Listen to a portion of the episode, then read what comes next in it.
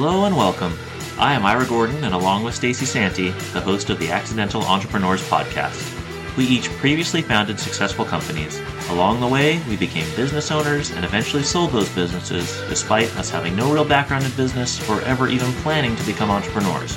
In other words, we did this all despite originally having no idea what we were doing or getting ourselves into. In each episode of this podcast, we will share stories and tips from our journey, and we'll answer a randomly chosen question about our experience. Let's jump right into the show.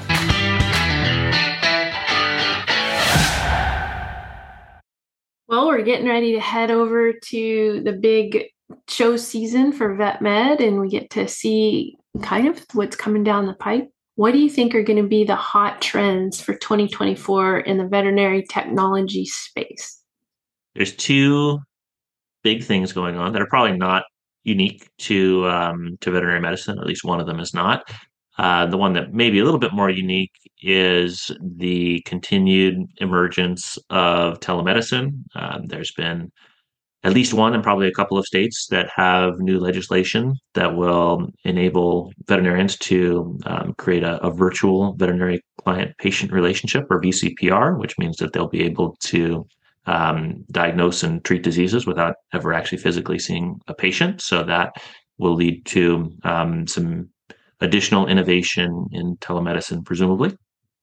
And the other thing that continues to develop that certainly is not uh, limited to, to veterinary medicine is improvement in artificial intelligence and the impact that that will have on the profession and the practice of medicine. A lot of interesting things there. What do you think? I agree with the AI for sure. I'm seeing a lot of companies doing some scribing, like helping the vets in the exam room, which I'm sure they're doing in human side as well, but able to basically take all your spiel and turn it into reusable content. I think that's going to be really good because we know clients don't remember what you told them. So I can just see them this being converted to a you know pet owner friendly handout and stuff like that. It'd be so nice. I have some big predictions around the PIMS, the practice management software. I feel like this area has been percolating for the last five, six years, and it's in need and ready and primed up for a giant disruption and overhaul. And I'm seeing some companies come out the gate that I think maybe they can do it.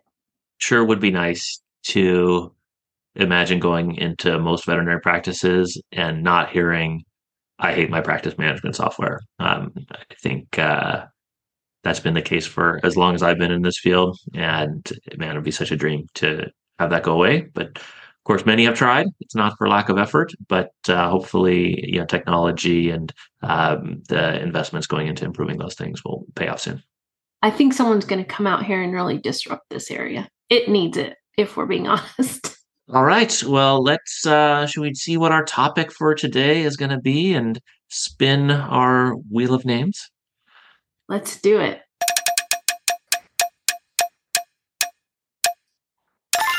What was your first office like? Why don't you go first, Stacee? Okay, that's a funny one. So, my first office was, I have to say, it would waver between my couch and my spare bedroom. I was working on getting Vet2Pet off the ground while watching TV every night and just piddling around on my computer. And then I ended up converting my office, my spare bedroom to be an office. And we had like an upstairs to the house where the kids had moved out. And so we had this huge playroom with a pool table and stuff. And so I remember just lining up all my marketing boxes there and using this whole upper level of the house for my office.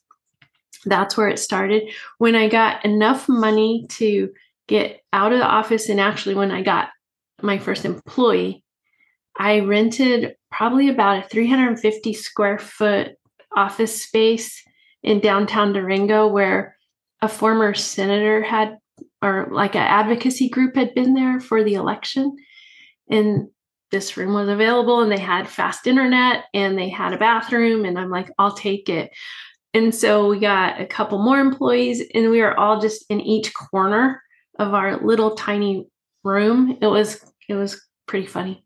How about you? We didn't have much of an office for a, long time because although when we started working on the business, we were all together in veterinary school. By the time the business started to to grow and, and really function, we were all living in different places. And uh, at some point, we needed to get a storage shed because we'd gotten enough stuff for the business for like attending conferences and having things like that. So I would say a storage shed might have been our first office. And then eventually, once we had a couple of employees, one of them needed an office. And so, yeah, we rented like an 80 square foot office in, you know, one of these complexes that had coffee and internet and some conference rooms. And whenever we would actually get together, like just almost because we felt like we should because we were paying for it, like we'd go to the office and sit in the conference room and eat the you know free M and free coffee. And of course, we were paying for, it, but it felt free. And you guys did a lot of Zoom before it was popular, didn't you? Yeah, I mean, a lot of it was probably even phone calls because oh, yeah. of uh, you know the time frame of all of this. But uh, yeah, we we did all of our work was done virtually for really the entirety of of the company. And so, yeah, calls, conference calls, what we used to call a party line on the phone, right? and um, and eventually, yeah, moving towards video calls was was great and certainly a challenge to run a company that way, um, which I'm sure we'll talk about at some point. But also was great. I think people love the flexibility. You know, maybe we'll talk about this more another time. But uh, our first employee literally traveled all the way around the world while working for us. Really? Yeah. Well, and do you remember being stressed about making rent on your or paying for your space? I mean, I was pretty stressed in the beginning. I think I paid maybe $500 a month and then we needed to grow and I need to get a bigger office and I found one that was $1200 a month and I remember being just oh, I was so stressed if I could make the payment and you had to sign a lease. And it was a big deal for me. Yeah, no, by the time we got an office, uh, we were fortunately in, in, a pretty good spot. The first thing we had to buy that had like a big monthly payment was uh, actually our our server and sort of the service that went along with it to run our website. And so that was probably a couple hundred dollars a month, but um, we weren't sure how long we were going to be able to pay that uh, before we ran out of money at first, of course. And some of it is just a leap of faith. Like I wasn't really very good at planning my whole financial future for 12 months in advance. I was just like, I'm going to take a leap of faith that I can do this. And I think some of that came from the veterinary practice because uh, I knew when my schedule was so busy and so booked out, like if I was three days booked out consistently, I knew we needed to hire another vet. That was just kind of how I operated and it always worked out that way. It you build it they will come. And i had a lot of that same feeling for growing Vet2Pet. Yeah yeah we really started our business as more of uh, of a side project or side hustle is what people would call it now i suppose and so we didn't quite have to take that that leap if you will to sort of leave our our job to run the business but we did sort of get to this point where we just felt like we passed the point of no return. Like we put in so much work and we still didn't have a viable product yet, but but we couldn't give up because you know we felt like we were 75 80% of the way there and how could you come this far and not get it to to the end even though we didn't really have the time to kind of get over those final few steps? Was there a time when you started to take your side hustle and treat it as the main thing? Yes and no. You know, fortunately, you know, we pretty much always considered that to be more of our our hobby and the thing that we did to uh, blow off steam from you know our real jobs, if you will. But um, you know, really for quite some time, because I spent so much time as a as a trainee, as a resident, and as a postdoctoral research fellow. Um, you know, my side hustle was really my main source of uh, income for a long time, and so of course that does have a way of uh, impacting your priorities and where you spend your time. And certainly, we had a lot of conversations where we discussed, you know, wouldn't it be cool if we could just do the thing that is our fun thing and no longer do the thing that we consider to be our real jobs. But like we we loved our real jobs. Like, you know, love being a veterinarian and seeing patients and doing the things we'd always planned to do. And as much fun as we had, you know, being accidental entrepreneurs, uh, we were never quite ready to to to leave um, leave the clinic to do it. How about you? Well, I for about three years I loved both things the same. And I'm the same as you. Like that was my outlet. Vet2Pet was my creative outlet where I didn't have anybody depending on me. Nobody was going to die at Vet2Pet. There was no obligations, really, so to speak. Like when you're a vet, there's a lot more on the line for. There's you know, literally life and death things happening. Yeah. And I always said, like, oh, this is a safe place for me to play around because really, what's the worst thing that can happen? You cancel your service. Oh, okay, I can deal with that. At least you're still alive, you know. Yeah, I mean, I, I don't know, like I don't know that I dealt with that well, but uh, I tried to sort of provide that perspective that, like, you know what, like losing a customer is not the same as losing a patient, right? Yeah, it's in perspective. In fact, I didn't even allow plants in the off home office because I'm like, nothing dies at vet to vet. That's my this is my safe space. But I I was you know, I'm a big fan of trying to read the situation and see when doors are opening and doors are closing. And you know sometimes you want something so bad and you go and you bang on the door and you bang on the door and it just is so hard to open it.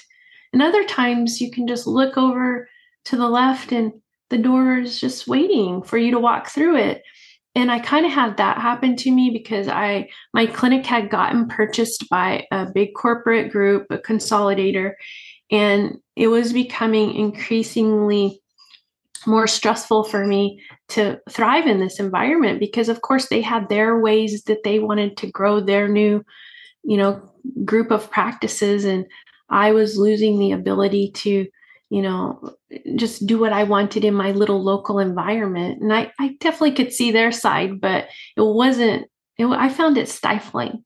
And I didn't like all their policies and procedures. And I don't know, I was just, I'm not good at taking top down just directives.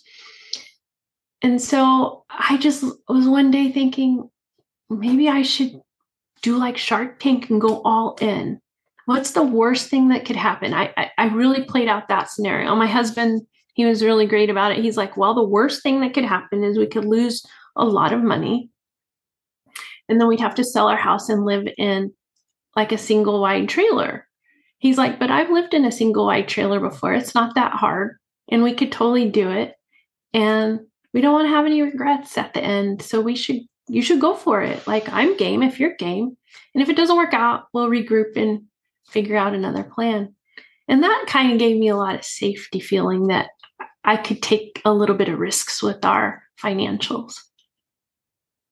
And that's uh, that's great, and it reminds me of this notion that I think is maybe sort of clouded hindsight, but uh, I certainly reflect on like some of my happiest times as a professional and, uh, and a grown up being, you know, when I was like an intern with almost no income, living in a tiny apartment with um, my fiance, now my wife, and, and um, you know, going through this hard experience with a bunch of other people that I really enjoyed going through that with and spending time with, and that uh, you know, really didn't need a lot of these other things to to be happy. You just needed to be busy doing something that you enjoyed, cared about, and were learning from, and um, were really, um, you know, just just focused on. Like you're just sort of in the moment, uh, doing all those things. And um, so I think that that's a great perspective. That sort of you know the, the realization that the worst thing that could happen is to sort of you know be in that state um, for some period of time is um, is potentially manageable or not so bad, even though it's a little scary for sure. It reminds me of this quote. I think it was Jim Carrey who said this. Know, something to the effect of, I wish everybody could become a millionaire. And then they would realize that their happiness doesn't depend on money. How will you serve the world? What do they need that your talent can provide? That's all you have to figure out. As someone who's done what you're about to go and do, I can tell you from experience the effect you have on others is the most valuable currency there is. Because everything you gain in life will rot and fall apart, and all that will be left of you is what was in your heart. I've often said that I wished people could realize all their dreams and wealth and fame and so that they could see that it's not where you're going to find your sense of completion. Like many of you, I was concerned about going out into the world and doing something bigger than myself until someone smarter than myself made me realize that there is nothing bigger than myself. Because life doesn't happen to you, it happens for you. How do I know this? I don't, but I'm making sound, and that's the important thing. That's what I'm here to do. Sometimes I think that's the only thing that's important, really. You know, it's just letting each other know we're here, reminding each other that we're part of a larger self. Your job is not to figure out how it's going to happen for you, but to open the door in your head. And when the door opens in real life, just walk through it. And don't worry if you miss your cue, because there's always doors opening. They keep opening. And when I say life doesn't happen to you, it happens for you, I really don't know if that's true. I'm just making a conscious choice to perceive challenges as something beneficial so that I can deal with them in the most productive way. You'll come up with your own style. That's part of the fun. Oh, and uh, why not take a chance on faith as well? Not religion, but faith. Not hope, but faith. I don't believe in hope. Hope is a beggar. Hope walks through the fire, and faith leaps over it.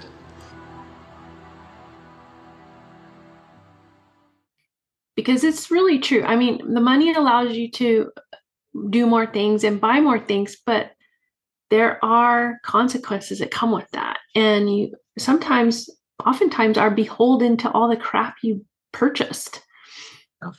Now that reminds me of um, this uh, this gift I sent one of my my partners at the business. Uh, that was this plaque that had this graph that uh, I found on the internet. It was probably a meme or something. But um, on the x-axis, it has money and on the y-axis it has problems and it's just an arrow going up and to the right right and um and i think that's yeah it's totally it's totally true obviously um you know it is a tremendous privilege to have the financial resources to take care of the things you want to take care of even you know indulge in some luxuries from time to time and not have the worries that come along with not being able to afford things. But um, it really only provides like very short windows of of happiness and joy and the things that actually drive that are really you know left unfulfilled by by that alone yeah if if you're thinking of starting a company and you're like take the chance take the risk look at look at your life. I mean we don't want you to be homeless or not have food for your kids but you know there's probably some risks that you can take to try to get your dream to come to life. It's just worth it because it's it's the journey right? Like miley cyrus like it's the climb. Um, i couldn't agree more okay well now it's time in our program where we're going to share a favorite tip or trick or quote or bit of inspiration tool that you used to make your startup successful we were one of the probably the earliest adopters of a tool that is extremely widely used in business now, um, and it is the communication platform Slack. And um, we, um, you know, as a virtual company, when we started using Slack, um, you know, we only had about 10 people at the business, but all of a sudden it was just, it seemed like every day people were joking with each other on Slack. And it really brought us all together as a way to sort of informally communicate um, in ways that you know email could never do and that there was never really a way for telephones and sort of live meetings to uh, to provide either and of course now there's a number of different um, communication tools that have similar functionality but um, yeah i'm a big fan of slack yeah, I like Slack a lot too. It took me a while to get on board, but once I was, I I really liked it. My tool that I'm going to recommend today is Jotform. So this is better than Google Forms in my opinion. It's got more conditional coding. It's easy for a normal person to build forms and do surveys and I really had a great time using Jotform. And one of the ways I used it is as the company grew, I found it harder to know everybody and kind of know how their mental state was and how they were doing and if they're having a hard week or personal thing. I just lost a bit of the knowing what was going on because we were growing so fast. And so I created a Jotform and I called it a, a TPR, kind of your your a pulse check basically. And for those of you that aren't veterinarians, that stands for temperature, pulse, and respiration. It's kind of like your base metrics. And I would send this form out every Monday, and it was just a couple of questions like, "How are you feeling this week? Rate your are you overwhelmed, underwhelmed, just right? You know, how how is your mental state? And anything you want to share with me. It could be a, a, fun joke, it could be what you did this weekend, it could be something you're stressed about. And it really worked well because people could just return the information to me, and then I could see who on the team was in a good state, who was in a bad state, and then we could like help each other because it all ebbs and flows. You know, you're having a bad week this time, someone else will have a bad week later. You can sort of cover for each other. And I knew who could take extra work at that time and who was had their plate full. So I really like Jotform. I use it for a million things, but that's just one example.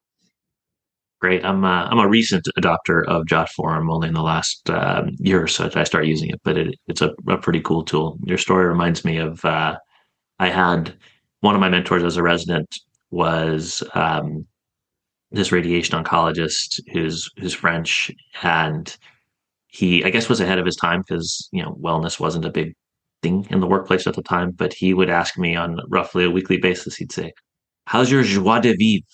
And I'm sure I just butchered the pronunciation of that, but um, I didn't even know what he meant the first few times he asked me. But um, yeah, literally, I think translates to joy of life. Um, oh, and, how do you say uh, it? Joie de vivre. Joie de vivre. Okay, I'm gonna use that. might want to ask an actual French speaker to pronounce it. Otherwise, uh, you'll probably be embarrassing yourself as I just did. But um, I, I still use that. I ask people about that question all the time. Oh, that's great. Okay, guys. Well, let's go ahead and spin the wheel and see what we're going to be talking about in our next episode. So hold on, hold the line. Here we go.